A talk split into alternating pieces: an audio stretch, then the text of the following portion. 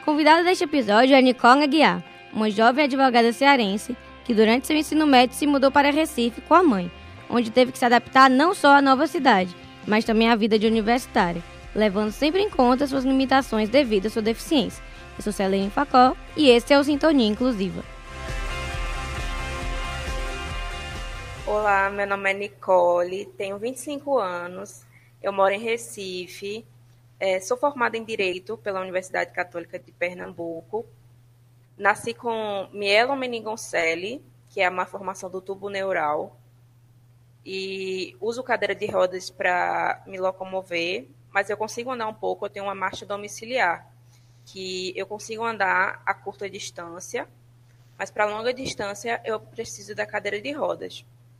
Também tenho hidrocefalia, que é mais conhecida como um líquido no, no cérebro, que aí eu precisei colocar uma válvula quando era pequena por causa desse líquido. Nicole inicia contando do início da sua vida em Fortaleza como estudante, até o momento que há sua mudança para o estado de Pernambuco. Eu comecei em Fortaleza, né, porque eu nasci em Fortaleza, cresci em Fortaleza até os meus 14 e 15 anos. E comecei uma escola chamada Espaço Infantil, lá eu consegui me habituar a fazer muitas amizades, só que eu não, não tinha muitas pessoas com deficiência lá também. Só tinha eu e, que eu lembre, tinha mais uma pessoa com deficiência. Mas mesmo assim, é, eu sempre fui muito bem acolhida, não senti diferença no tratamento que eu recebia lá, tanto dos professores como dos colegas. É, sempre foi dito para os meus colegas a deficiência, que eu tinha uma deficiência, que por isso eu era diferente, assim, entre aspas, na maneira de andar. Eu usava, precisava de um aparelho para me locomover. E para mim sempre foi tranquilo em relação a isso. Depois eu fui para outra escola. Eu me perguntava por que que me tratavam dessa forma. Eu não entendia, porque para mim a minha deficiência nunca me limitou a aprender nada, nem fazer nada. Eu saio para lugares como qualquer pessoa sem deficiência. Até hoje em dia, eu frequento festas à noite, bares, é, shopping, pra, assim, com qualquer pessoa. Estudo, trabalho, sou servidora pública também, inclusive. Nunca me limitou minha deficiência. Então, eu não entendia por que eu recebia um tratamento diferente. Depois dessa escola, fui para o Farias Brito, que é bem conhecido em Fortaleza. E lá não tive tantas amizades assim, Cheguei a sofrer bullying no Farias Brito por uma pessoa que era muito próxima a mim. Acho que por eu ter deficiência em uma parte, ela dizia que eu não ia conseguir ter amizades, é, chegava a me agredir verbalmente, tanto verbalmente como fisicamente. E aí é, foi bem complicado essa fase para mim. E aí depois disso foi quando eu me mudei para Recife. Foi no, na oitava série, nono ano, mais ou menos. E fui para uma escola chamada Motivo, que é a mesma, assim, bem parecida com Farias Britos, aí em Fortaleza. E lá era uma escola que as pessoas também não eram muito receptivas, não, não, não se misturavam umas com as outras e, assim, sempre teve uma separação, sabe? Eu tinha os meus amigos, mas, assim, era bem reduzido. E em relação à acessibilidade, lá é, tinha, tinha acessibilidade, mas tinha, mas encontrava muitas dificuldades ainda assim. Eu não consegui me acostumar com o colégio, com o ensino do colégio. Minhas notas começaram a não serem muito boas e caiu muito meu rendimento e aí por isso eu mudei para outra escola que era considerada assim mais fácil, assim, em relação ao ensino e tudo Sim. mais. E aí eu fui para uma escola parque, que é em outra cidade, aqui em, em Pernambuco, mas é uma cidade vizinha a Recife. E aí passei lá meus segundo e terceiro ano. E aí eu fiz muitas amizades, foi tranquilo em relação à acessibilidade. Só que teve um momento, eu estava no segundo ano, que eu sofri bullying, né? Novamente que quando tinha um grupo de amigos, que eu, pessoas que eu considerava meus amigos, é, estavam conversando e eu, eles não sabiam que eu estava chegando, eu cheguei lá E aí eu escutei a seguinte frase: é, a Nicole não, não sei como a Nicole vai namorar, porque ela usa cadeira de rodas. E aí isso me doeu muito. Tanto que eu comentei com, com a minha mãe, com meus pais e tudo. Foram até a escola falar sobre isso. Eu lembro disso até hoje, assim, é, porque isso me marcou muito.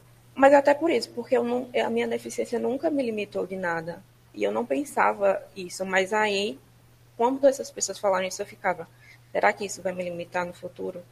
Será que eu não vou conseguir mesmo ter um relacionamento com a pessoa por causa da minha deficiência? É a questão do capacitismo, né? Pode vir da gente mesmo. A gente às vezes tem um preconceito com a gente mesmo, que a gente pensa que a gente não consegue as coisas porque as pessoas falam, porque as pessoas colocam isso na nossa cabeça. Pessoas sem deficiência, o capacitismo vem muitas vezes de, das outras pessoas, mas às vezes a gente, a gente mesmo coloca limites, impõe limites na gente. Eu fui capacitista comigo mesma, me perguntando se eu ia conseguir fazer essas coisas que outras pessoas sem deficiências fazem. Eu seguiu não gostando desse colégio, não gostava, não gostava das pessoas, por causa das pessoas que eram muito capacitistas. E aí, no segundo ano, eu recebi a notícia de que eu havia pulado um ano na outra escola, na escola anterior, no momento de me matricular, que foi quando aconteceu aquela mudança de oitavo para nono, e aí acabaram pulando uma série minha. Eu estava na recuperação do, do, segundo ano, e eu fui chamada na diretoria e tudo mais, e aí é, me deram a notícia de que eu ia ter que reprovar o segundo ano naquela escola e já estava tudo certo para eu sair daquela escola e ir para outra, que era voltar para o motivo. E foi onde eu estudei quando me mudei para Recife. Porque apesar de tudo, eu ainda gostava assim dos professores e tudo mais. E eu queria voltar. Eu não gostava uhum. da escola que eu estava. E aí foi quando eu tive que reprovar o segundo ano. Quando terminou o segundo ano, eu consegui mudar para o terceiro ano no motivo consegui voltar para o motivo, fiz muitos amigos, fiz muitas amizades, assim, foi totalmente diferente de quando eu me mudei para Recife. As pessoas eram muito mais maduras, assim, já me acolheram de uma forma, assim, fiz muitos amigos, amigos mesmo que eu levo até hoje para minha vida. Eu saio até hoje com meus amigos.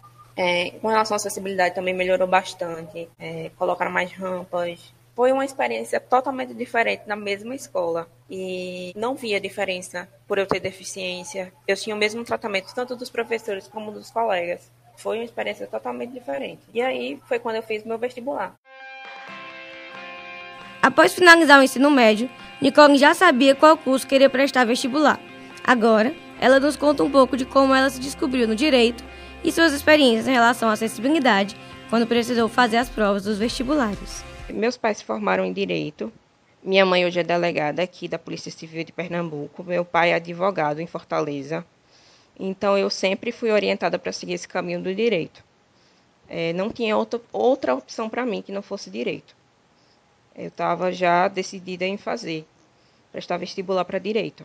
E aí, quando terminou o ensino médio, eu fiz vestibular, é, fiz primeiro o Enem.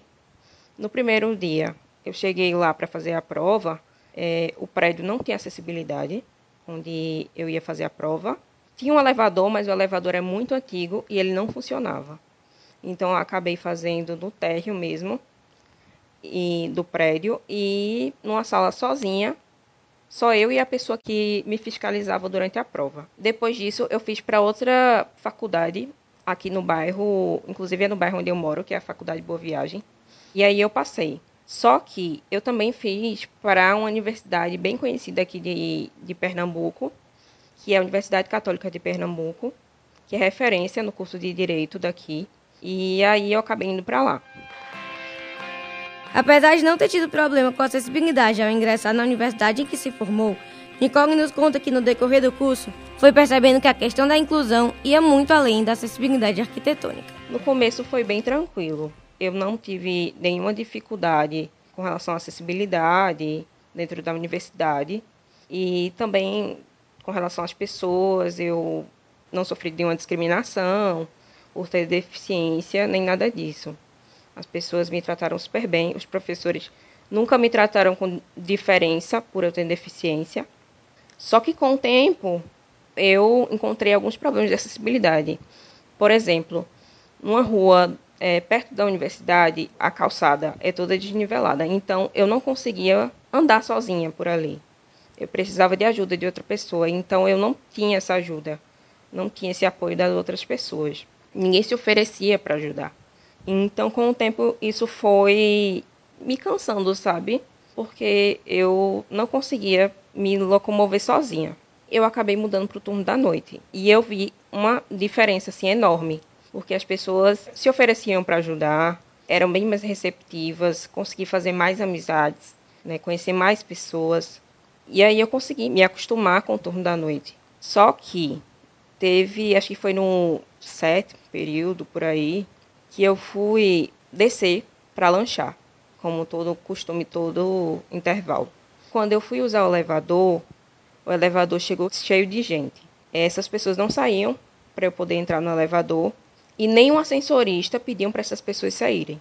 Acabou que eu passei o intervalo inteiro sem poder descer para lanchar.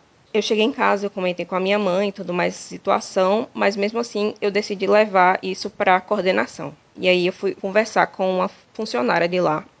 Contei o que tinha acontecido, que eles tomassem alguma providência sobre isso, ou pedir para o ascensorista, pedir para as pessoas saírem do elevador para eu poder entrar toda vez que precisasse, ou que eles pudessem tomar alguma decisão que pudesse melhorar a questão de acessibilidade. E o que essa funcionária que eu fui falar com ela me disse foi que eu trouxesse meu lanche de casa, para não precisar descer para comprar meu lanche.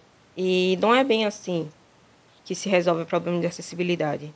Não é assim que se inclui. Eu fiquei bem indignada, fiquei bem chateada depois disso, depois dessa situação. E levei para os meus colegas de turma também o que tinha acontecido.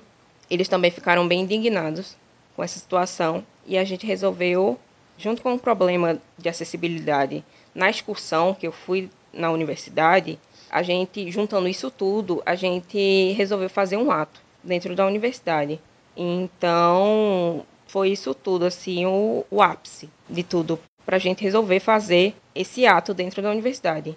Mas, assim, a gente não fez nada, a gente deixou, assim, para ver o que ia acontecer depois. E aí, teve uma excursão da minha universidade, que na disciplina de direito penal, aí a gente teve que visitar os presídios. Foram três presídios que a gente foi visitar.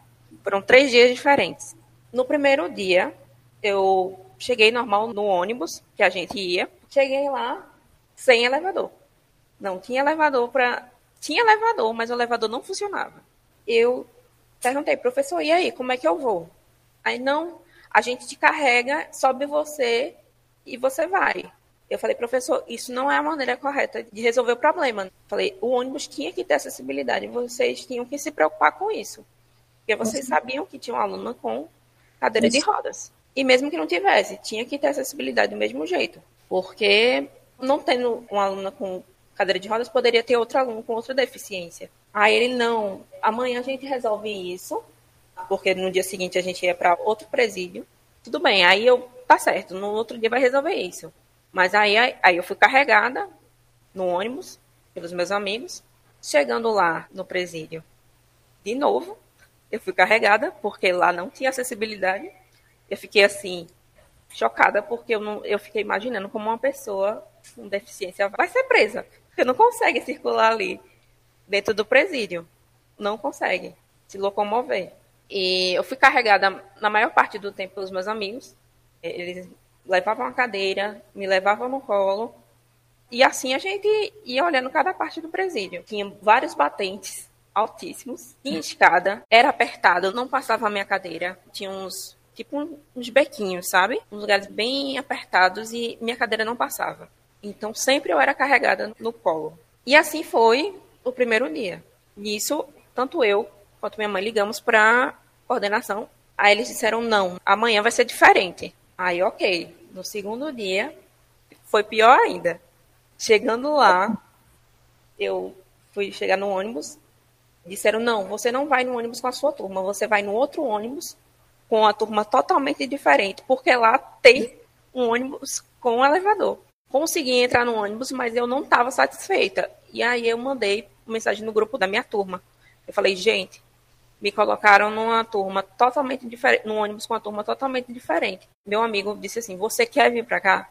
Aí eu falei: "Quero. Eu não quero ficar aqui com pessoas que eu não conheço e eu quero eu quero ficar aí com vocês, porque eu já conheço, já estou acostumada." E aí meu amigo foi lá, me pegou no colo de novo e me levou para o ônibus que a gente estava, para eles verem. Eu quis ir justamente para os professores verem que não é dessa forma que vão resolver o problema. Foi do mesmo jeito. No outro presídio foi carregando a cadeira de rodas, me carregando no colo. E assim foi o primeiro dia. Aí eu reclamei novamente, liguei para a coordenação novamente. Isso no segundo dia de. Não, amanhã vai ser diferente. Que é no terceiro dia. Quando eu cheguei, foi pior do que o primeiro do segundo dia. No terceiro dia, eu cheguei lá, tinha uma van me esperando. Não era nem no ônibus e nem no outro, era numa van. Que eu podia levar uma pessoa, um acompanhante comigo, um amigo, para ir comigo, separado de todo mundo, sozinha, dentro de uma van. Quando eu realmente chegou no meu limite. Eu fiquei combinando com os meus amigos no, no WhatsApp, no grupo da faculdade, da gente fazer protesto diante de tudo que tinha acontecido. Estava tudo decidido que a gente ia fazer esse protesto. E aí, no dia seguinte, quando terminou essa excursão, a gente fez uma reunião com a minha turma e a gente decidiu chamar todas as pessoas da universidade para se juntarem. Foi quando a gente resolveu divulgar isso que aconteceu nas redes sociais. Divulguei no Facebook e as pessoas que quiseram participar tinham um grupo no, no WhatsApp para o protesto. E a gente fez esse grupo com essa reunião com assim, muita gente da universidade inteira. Tinha professores, tudo mais que tinham se indignado com a situação. E a gente começou a combinar esse protesto, fazer esse ato dentro da universidade. Eu tinha ido na coordenação mandar uma carta para o reitor. Para você entrar em contato com o reitor, você tem que mandar uma carta. Você manda um e-mail.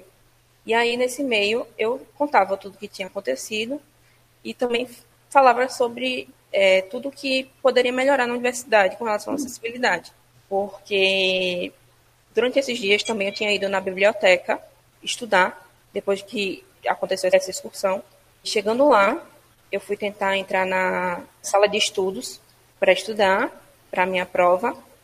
Simplesmente minha cadeira não entrou na sala de estudos.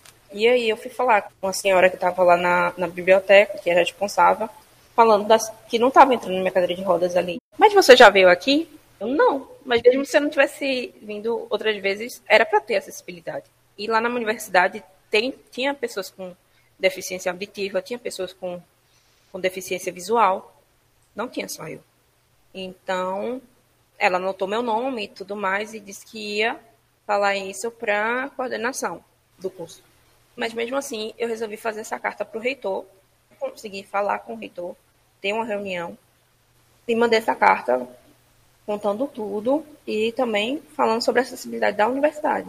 Quando a gente estava resolvendo esse ato que a gente ia fazer, uma professora do meu curso disse assim, Nicole, você quer falar com o pró-reitor, que está é, tá abaixo do reitor, para ver se ele resolve essa situação? Aí eu, não, quero, claro. Se tiver como, eu quero ter essa reunião com ele sim. Foi quando ela marcou essa reunião com o pró-reitor, porque não tinha como marcar com o reitor, porque o reitor não estava na universidade. E aí eu falei, tivemos essa reunião, eu fui junto com meus colegas de turma que acompanharam tudo, uhum. estavam comigo durante essa excursão, durante as vezes que eu tentei pegar o, o elevador e não consegui.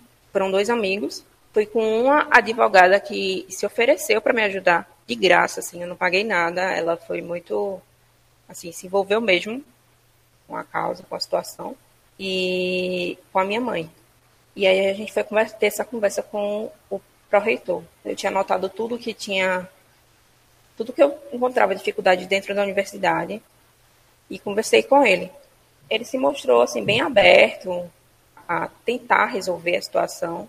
Foi tranquila a reunião, foi tranquilo, tranquilo, mas a gente no final eu falei assim para ele, olha, mas a gente ainda vai fazer esse ato dentro da universidade. Resolvendo ou não a situação, a gente vai fazer esse ato porque as pessoas precisam se conscientizar dessa situação de que tem pessoas com deficiência aqui que elas têm que respeitar. E a gente fez esse ato Veio pessoas fora da universidade e de dentro da universidade participar desse ato.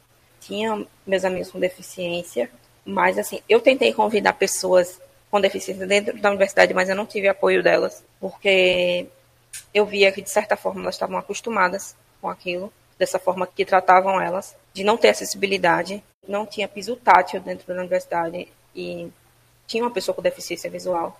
E a pessoa com deficiência visual precisava sempre de uma pessoa para ir guiando ela, não tinha como ela andar sozinha. Não tem intérprete. Tinha uma pessoa surda na universidade e ela se formou sem intérprete. Na semana da inclusão, não tinha intérprete para fazer a tradução para pessoas surdas. Tinha uma aluna que era surda e aí ela não teve intérprete na apresentação da monografia dela.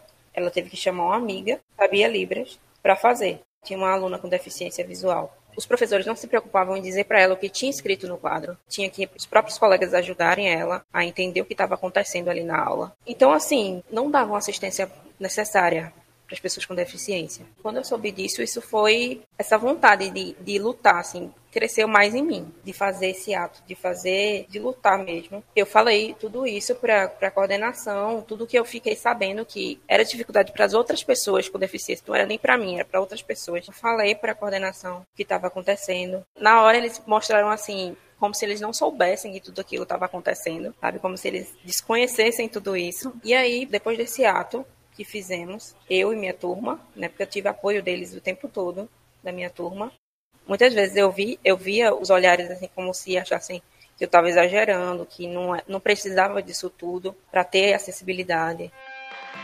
Nicole conta que durante a organização e realização desse ato em sua universidade, ela não teve apoio das outras pessoas com deficiência, que também estudavam na instituição. As pessoas que deveriam, assim como ela, estar lutando por seus direitos, se mostravam conformadas e como se aquela situação estivesse correta. Eu só tive apoio das pessoas sem deficiência da universidade, porque as pessoas com deficiência não estavam acostumadas com aquilo, com aquela situação. A gente não tinha nem é, lugar para parar o carro, assim, é, no estacionamento, não tinha vaga preferencial, não tinha. Eu ia de Uber todo dia para a universidade, porque não tinha quem me levasse, não, tinha, não dirijo. Eu não tinha onde o Uber estacionar. O Uber parava no meio da rua. Eu descia no meio da rua com os carros buzinando. Diz também que com toda essa movimentação, a universidade tomou algumas providências. E mesmo com muita coisa ainda a se melhorar, houve algumas mudanças, graças ao ato promovido por Nicole. Depois desse ato, mudaram realmente algumas coisas. Eu soube, assim, pela coordenação, que os assessores tiveram treinamento para saberem como lidar com pessoas com deficiência, que eles teriam que pedir para as pessoas saírem. Eu, por exemplo, entrar no elevador, outra pessoa com deficiência. Colocaram uma vaga preferencial. Não colocaram no lugar certo, né? Uma vaga totalmente no, no lugar errado, mas colocaram. Uma coisa que me incomodou muito foi a questão do banheiro. Eu não conseguia sequer me olhar no espelho, porque não tinha um espelho para eu me olhar no banheiro. Não conseguia usar o vaso sanitário sozinha. Eu não tinha acessibilidade e eu faço procedimentos que eu preciso de um banheiro adaptado. Fui falar para a coordenação isso e a solução que, que, que deram foi fazer, pegaram a parte do, do vaso sanitário, botaram a pia e um espelho separado para pessoa com deficiência. O certo seria eles botarem um espelho grande para todas as pessoas conseguirem usar, pia baixa, a parte do vaso sanitário que a gente conseguisse usar, as pessoas com deficiência conseguissem usar. Esse episódio do Sintonia Inclusiva fica por aqui. Agradeço à advogada Nicole Aguiar. O podcast foi produzido por Selene Facó, com orientação da professora Ana Paula Farias, gravação de Sérgio Freitas e edição de João Rufino.